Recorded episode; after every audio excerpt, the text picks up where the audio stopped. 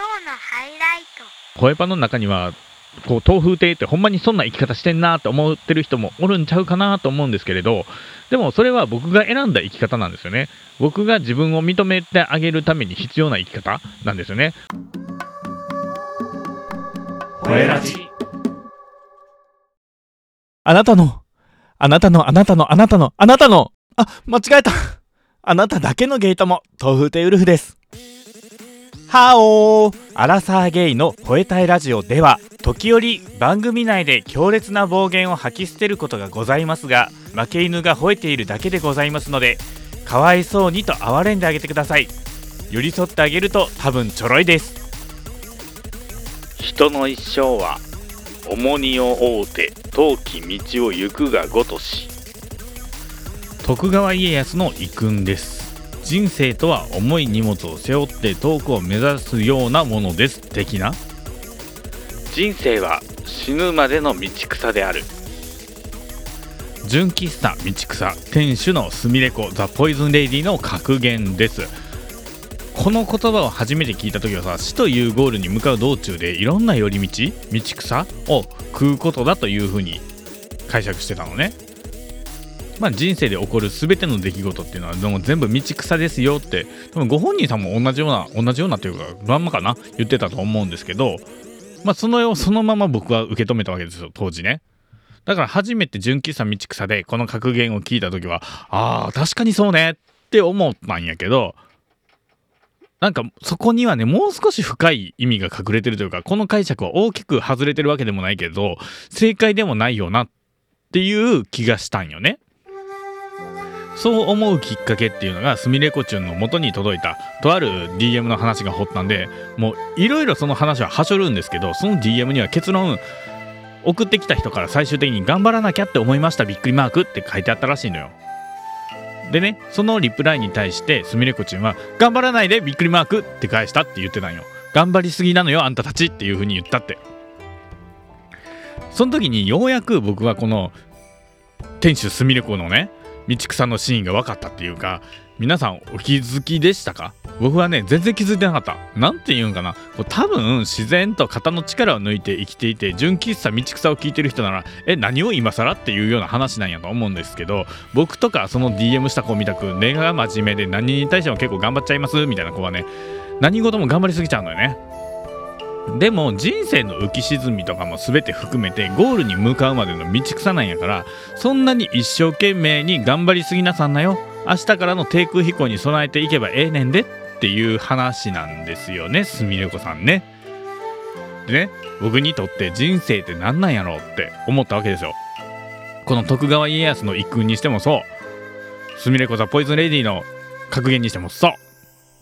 多分さ人生は何々っていうような格言が僕の中にないっていうことはさまだまだ僕の人生って薄っぺらいわけよ。酸いも甘いも噛み分けた30代ホモなんて自称することも多かったんやけどまだ人生の字の字も字の字人生の字っていう字も知らないんじゃないかなっていうふうに思ったのね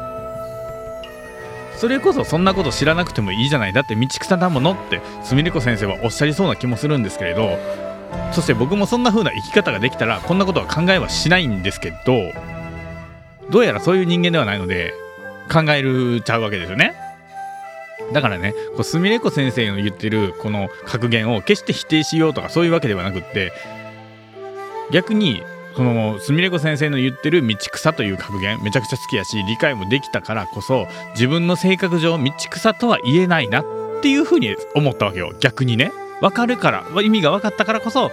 僕にとっての人生って道草っていうふうには表現できへんなと思ったわけ。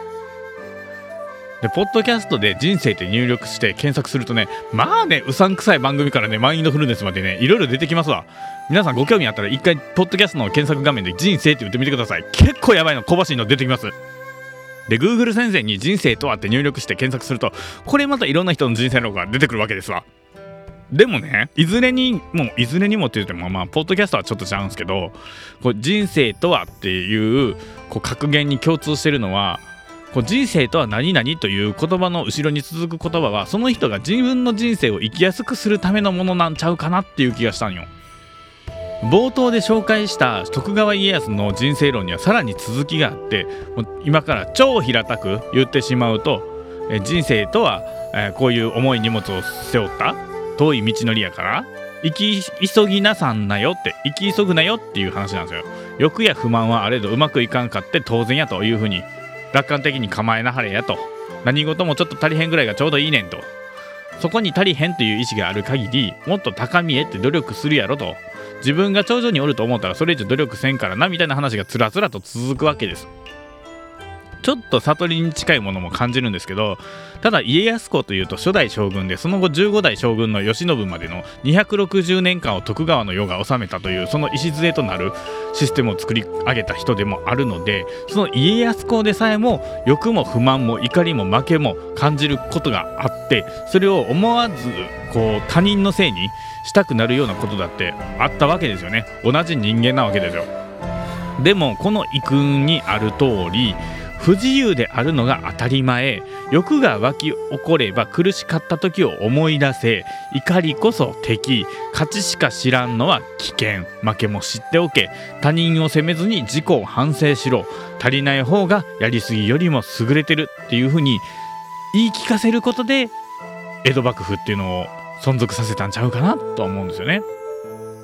それだけ自分を強く律することができた人やからこそ長きにわたって徳川の世を構築するシステムを作ることができたんやろうなっていうふうに思ったんですこれを見た時にね。それにそれだけ自分を戒めることができる人やから周りの人間もそれについていこうという覚悟を持つことができたんちゃうかなと思うわけですよ。この将軍システムもさいわば一種の宗教や洗脳みたいなもんやと僕は思っていて生まれながらにして徳川の将軍様はすごいんじゃって言われたらもうみんな生まれながらにそう言われてるからそういうもんやと思い込むわけよ。誰も疑えへんわけ。徳川さんってすごいんやでっていう風にもうみんな信じ込んでるわけ。もう宗教や洗脳ですよそこは。でも実際蓋を開けてみればアホな将軍さんもようけおったわけですよ。誰とは言わんけどね。でもこうそれだけのシステムを最初に構築した家康公もう洗脳というかね宗教みたいな徳川の世っていうのを作り上げた家康公っていうのは少なくともカリスマ性もあったんやろうなとかさ自分に厳しくすることができる人やったんやろうなと思うわけさ。有名なさ「こう泣かぬなら」で始まる俳句ね。あれも泣くまで待つのが家康やけどもそれは家康の忍耐強さだとか粘り強さを表現してるとされてるわけですけれどもこの遺訓を元にこの句について考えるとさまあ鳥やし泣かへんこともあるやろっていうふうに自分を言い聞かせることができる人やったんだなっていうふうに思うわけ。自分すらも洗脳するような力がある人やったんかなっていうまあよ嫌な言い方をすると思い込みが強い人やったんかなって思うわけ。そらさ実際じれったよ。泣けへんねんもん。泣かせたいのに泣けへんねんもん。イライラするよ。もしかしたら長信長みたくさ殺したろがって思ってるかもしれへんよ。でもさそこはさ怒りこそ敵やっていうのが分かってるから殺したのかとはなれへんわけ。怒りに飲み込まれて我を忘れてしまったら天下統一なんて無理ってこの人は分かってたんよね。ポイズンレディも徳川家康も人生ってうまくいかんこととか辛いことがあるからこそそこに立ち向かう術とか基本指針としてこういった遺訓やったり格言を残したんやと思うよ残したっていうともうポイズンレディ救世してしまったみたいな感じだけどポイズンレディ生きてるんで格言を残したっていうのはちょっと違いますね。だからあのだからね僕もね自分なりのね人生の基本指針困難に立ち向かうための軸の言葉を人生とは何々で作りたくていろいろ考えた結果こんなのが生まれました。人生とは冷たい暗闇で必ず咲く一輪の花。花と例えましたけど僕そんなに花って好きでもなければ興味もないんですよね。花とか見てもへえそれよりアイス食いてーとか思うようなまさしく花より団子な人間なんですけど桜の花とハスの花だけは僕すごく好きなんですよね。これからその花桜とハスが好きな理由と人生を桜やハスに例えた理由っていうのをお話しいたします。まず桜が好きな理由っていうのは2つあるんですけれど1つ目の理由っていうのは日本の滅びの美学の象徴とされてる花だから好きなんですね。どういうことか？というのもですね西洋の滅びの美学っていうのはよくバラで例えられるんですよ。バラっていうのは満開の時とっても美しいけれどその花の最後は中心から腐っていってボトッと落ちるんですよね。つまり西洋は殺されるくらいであれば捕虜として生き延びろ。ギリギリまで咲き続けろ。みたいな考えをバラの花の美学バラの花の美しさに例えてるんですよね。まあバラが再び返り咲くことはお花なのでないでしょうけれど捕虜として生き延びていればどこかで第二の人生を細々と生き続けられるかもしれないっていうところ。だから捕虜として生き延びるのが正しい美しいというような考え方。滅んでもギリギリまで精一杯あがけよっていう美学。でそれを真っ向から否定するのが日本の滅びの美学なんですよね。桜の花の見頃って満開の時じゃないんですよ。よくさお花見シーズンになるとさ天気予報でさ今が満開です見頃ですなんて言うけどさそうじゃないんよ。日本の武士たちにとっての桜の見頃っていうのは散り際なのね。満開の姿よりもそれが散っていく姿を美しい見頃としたわけなんですよ。桜って小さく素朴な花を咲かせるじゃないですか。バラのような華やかさはないけれどそのまま綺麗な花を咲かせたまま美しいまま儚く散っていくじゃないですか。それを日本の武士たちは美しいとしたんですつまり日本の武士たちは敵国の捕虜になって無様に生き延びるくらいであれば自国のために自害を選ぶのが美しいとしたんですね。散り際まで美しくなれ最後の時散り際まで美しくあれというのが日本の滅びの美学だったんですね。自分がどう選ぶか実際自分がじゃあ捕虜になりましたっていう場面がもしあればどうするかっていうのはさておきそういう粋な生き方がしたいなという意味を込めてまずこの桜という花に称えたっていうのが一つ目ですね。で僕はね自分が死ぬ時はできる限り一人でひっそりと死にたいんですね。できれば家族や友人恋人みんなを見とった後一番最後に死にたいんですよ。それじゃあバラ見てえじゃんってギリギリまで生き残ってバラ見てえじゃんって思われそうなんですけど僕にとってはそうではなくってできる限り誰にも見つからないで一人でひっそりと死にたいんですね。できるだけ自分のことで悲しいと思ってほしいとは思わんからできるだけ悲しんでくれる人を自分のが亡くなった時に悲しんでくれるであろう人を見とってから死にたいんですよね。対照的に大勢の人に惜しまれながら亡くなりたい家族に囲まれて見とられたいみたいな方もいらっしゃると思うんですけど僕はそのの真逆をいきたいんですね。誰も悲しませない誰にも惜しまれない。それが僕にとっての滅びの美学なんですね。そしてもう一つ桜が好きな理由というのは芯の強い花だからなんですね。桜には休眠打破という言葉があって桜の開花には寒さが大きく影響してくるんですね。こう暖かくなるのが早いと桜の開花も早いんじゃないかななんて思う方も多いと思うんですけど実はそうではないんですよ。桜が開花するためには一定の寒さが必要なんですね。一定の寒さを乗り越えた桜だけが開花することができるんです。これも人生と同じだと思うんですよ。辛い出来事とか苦しい出来事痛みなんかを多く乗り越えてる人の方が決して華やかでキラキラしてないかもしれないけれど芯が強い素朴な花を咲かすことができる。僕はそんな風に思ってるんですね。だから苦しいことや嫌なことはその後に花を咲かせるための必要なプロセスなんやなと思うとちょっとぐらい頑張れるそうな気がします。でここまでが桜のお話ですね。であと蓮の花の話ですね。これはですね松尾芭蕉小林一茶と共に近世徘徊師を語るときに必ず名前を挙げられる与謝蕪村が読んだ、えー、俳句の「この泥があればこそ酒蓮の花」という俳句が大元になっています。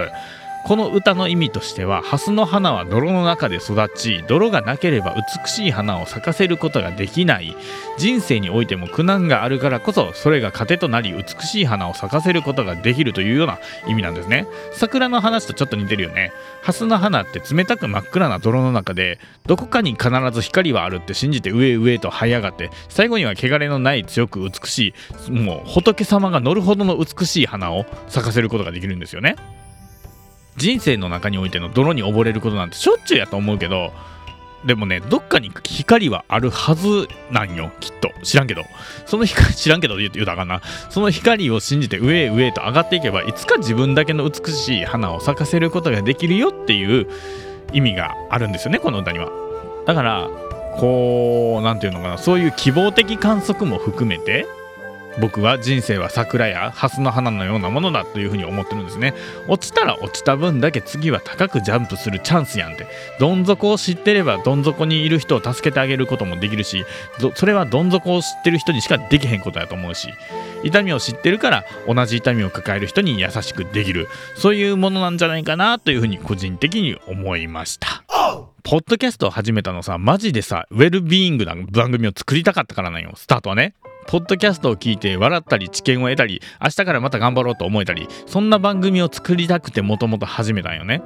当たり前やけど別に暴言吐いたり誰かを否定したくて始めたわけじゃないんよ。むしろその真逆のきっかけのはずなんやけどなんか気づいたら迷走してるっていうか誤解されるようなこと言うてんなとか思うことも多いんですよね。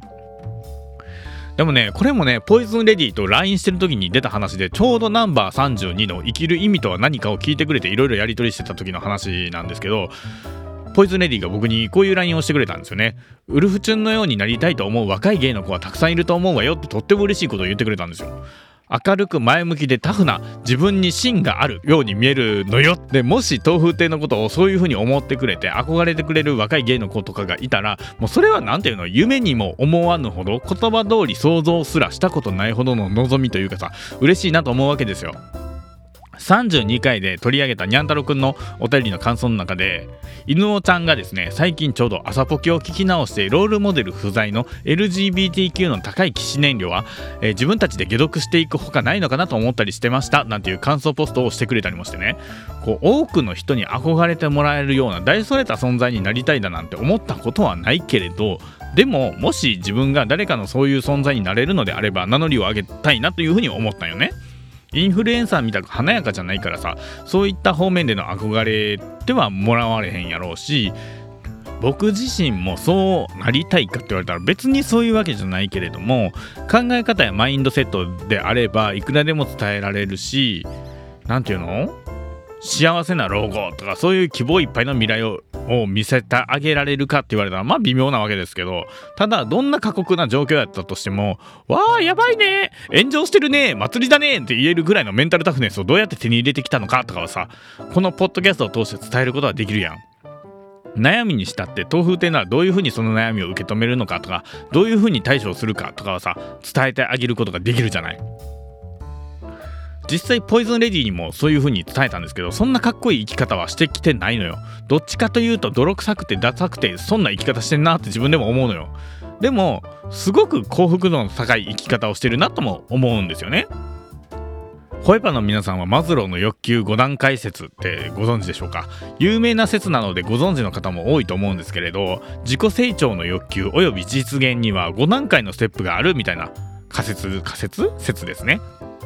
一番下が生理的欲求俗に言う生存欲求ですね。生死を問う場面で1秒後は今の自分よりもいい自分でありたいなんて考える余裕ないやん。まず生きることが最優先。これが、えー、人間としてのこう基本的な欲求一番下に来るもの。これが実現した時。うんまあ今日明日食べるものもあるしとりあえず生きていく分にはこと書きません。っていうような状況になった時。どんな欲求が生まれるかというと次は安全の欲求ですね。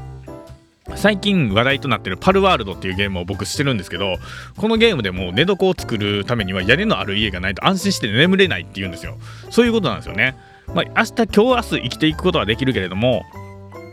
こう野ざらしで外に放り出されてるみたいな状況やったらとりあえずこう鍵のかかる安全な家にが欲しいって思うのが2番目の欲求なんですよ。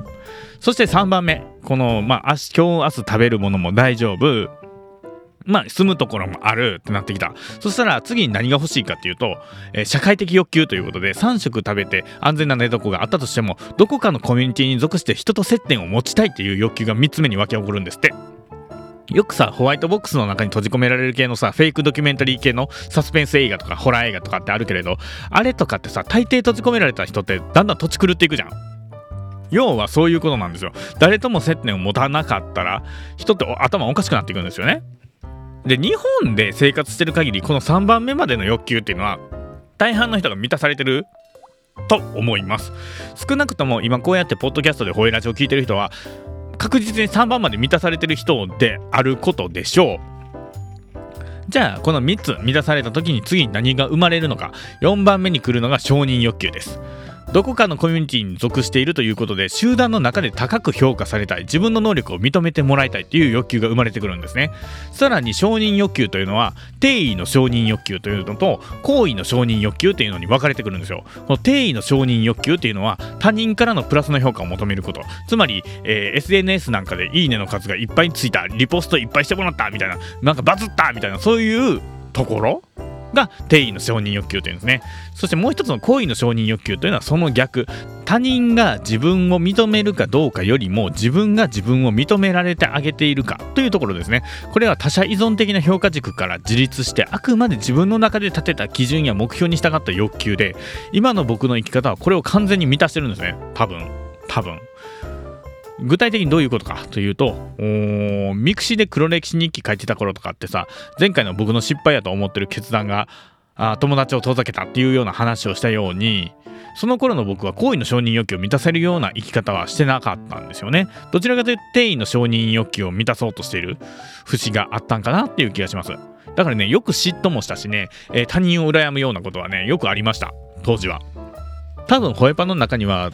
こう豆腐亭ってほんまにそんな生き方してんなって思ってる人もおるんちゃうかなと思うんですけれどでもそれは僕が選んだ生き方なんですよね。僕が自分を認めてあげるために必要な生き方なんですよね。僕がかっこいいと思う美学に、えー、乗っ取った生き方を今全うしてるんです。だから行為の承認欲求っていうのを自分で満たしてあげていられる生き方を今していると僕は思うんですよね。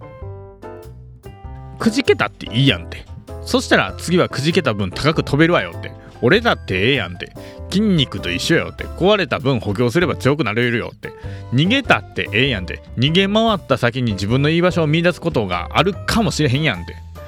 どれもかっこよくはないよ。くじけてるし降りてるし逃げてるし。かっこよくはないかもしれへんけど自分を好きになって強く生きていくための LGBTQ 界のロールモデルになれたらいいなっていうふうに思いました。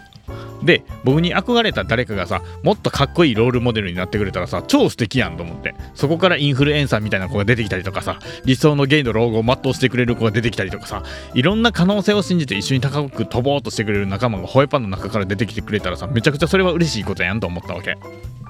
年齢とか関係なくね僕より年上やろうと年下やろうと僕の生き方をリスペクトしてちょっと挑戦してみようかなとか思ってくれる人が出てきたらさそれはめちゃくちゃ嬉しいことやん。その結果その人がさまた誰かの別の誰かの憧れになってっていういい循環が生まれたらさもうそれはさ最高オブ最高やんって思うわけ。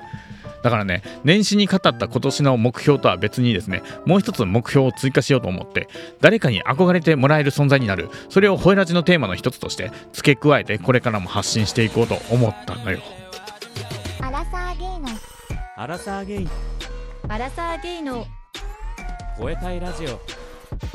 ラサーゲイの。吠えたいラジオ。さて本日のホエラジはいかがだったでしょうか？こういうね気づきをねいつもねこうポイズンレディすみれこさんとねこう LINE してるとあるんですよ僕は。ほーって。ああなるほどね。っていろんな気づきをいつも彼女は与えてくれるんですね。インスピレーションやね。気づきをね与えてくれるんです。いつもありがとうございます。まあね難しいよね。実際さそれを実現させるって全部難しいと思うし。ねなんかもうほんまにそういうさ、ロールモデルになりたいみたいな人だったらさ、私がなりますみたいな、なんかオーディションと一緒ね、私はなりますみたいな、アイドルになりますみたいなのと一緒やと思うんやけど、僕そこまでのこう熱意みたいなものがあるわけじゃないから、なんていうのかな、ロールモデルになりたいっていうよりか、誰かがもし僕に、こう、すみれこちゅんの言う通り、誰かが憧れてくれたのであれば、それを大きく上回って超えていってほしいよね。踏み台にしてほしいよね。そして誰かのね、こうロールモデルになっていく人が現れたらいいなぁなんて思うわけですよ。ね。まあ、いつも通りね、ものすごく真面目に語りましたけど、本日はこんな感じで終了といたします。お疲れ様でした。最後まで聞いてくださり、また、ポッドキャストを通して私と出会ってくださり、ありがとうございます。この番組を通して、ウルフは人の気持ちを明るくできるようになりたいと考えています。きっと人生にくじけている人がいっぱいいると思うから。この番組ではお便りを常時受け付けておりましてウルフに聞いてみたいことや番組で取り上げてほしいトークテーマ代わりに吠えてもらいたいことやお悩みなど些細な内容や一言でも構いません。この番組へのご意見やご感想なども合わせてお待ちしておりますのでぜひ番組概要欄のリンクのお便りフォームもしくは X の番組アカウントから DM をお願いいたします。また X では「ハッシュタグほえラジ」で感想などのポストをお待ちしております。ほえラジはすべてひらがなで「ハッシュタグほえラジ」ですので間違いないようご注意ください。最後にもしこの番組を少しでも気に入っていただけましたら番組のフォローチャンネル登録レビューの高評価などよろしくお願いいたします。ではまた次回。本日のお相手は豆腐テウルフでした。再见。